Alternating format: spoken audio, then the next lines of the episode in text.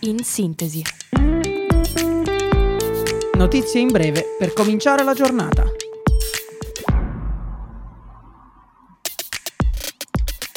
Buongiorno a tutti e ben ritrovati da Radio Yulm. Io sono Riccardo e questa è In Sintesi. Ecco le principali notizie della giornata. Sono le ore 8 di lunedì 15 maggio. Il noto presentatore televisivo Fabio Fazio lascia la RAI concludendo un capitolo della sua vita lungo 40 anni. Il conduttore passa al gruppo Discovery con un contratto per 4 anni. Il suo futuro è sul 9, con lui, Luciana Litizzetto e il gruppo di lavoro. È andata così, nessun commento da parte di uno dei volti più rilevanti della televisione italiana. Intanto, l'amministratore delegato di Discovery Italia, Alessandro Araimo, si dichiara entusiasta di questa nuova avventura. Silvio Berlusconi ha ricevuto la visita di Giorgia Meloni all'ospedale San Raffaele, dove è ricoverato da più di un mese. La Premier ha detto che l'ex presidente del Consiglio è in rapida ripresa e lavora incessantemente sui principali dossier.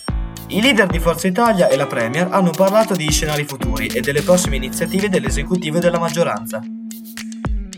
Economia. Dalla riunione del G7 in Giappone emerge un'economia globale che ha mostrato resilienza contro molteplici shock, tra cui la pandemia, la guerra della Russia contro l'Ucraina e l'inflazione.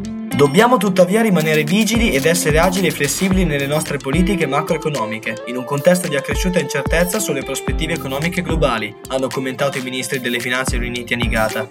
I sette hanno inoltre ribadito il loro impegno nella lotta al cambiamento climatico.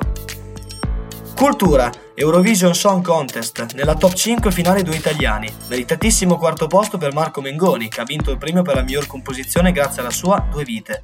In quinta posizione un'altra italiana, Alessandra Mele, rappresentante della Norvegia con la sua Queen of Kings. Nata a Pietraligure da mamma norvegese e padre italiano, Alessandra ha costruito una carriera di successo nel paese nordico.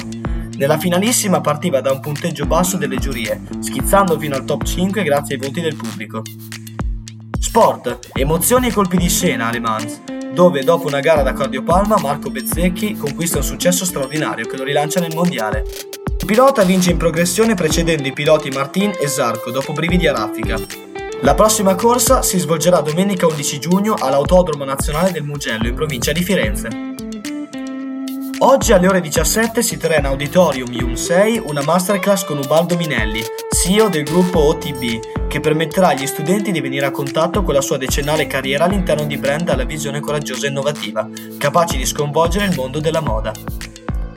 Queste le principali notizie della giornata. L'appuntamento con In Sintesi è a domani, sempre alle 8, sempre su Radio Yulm.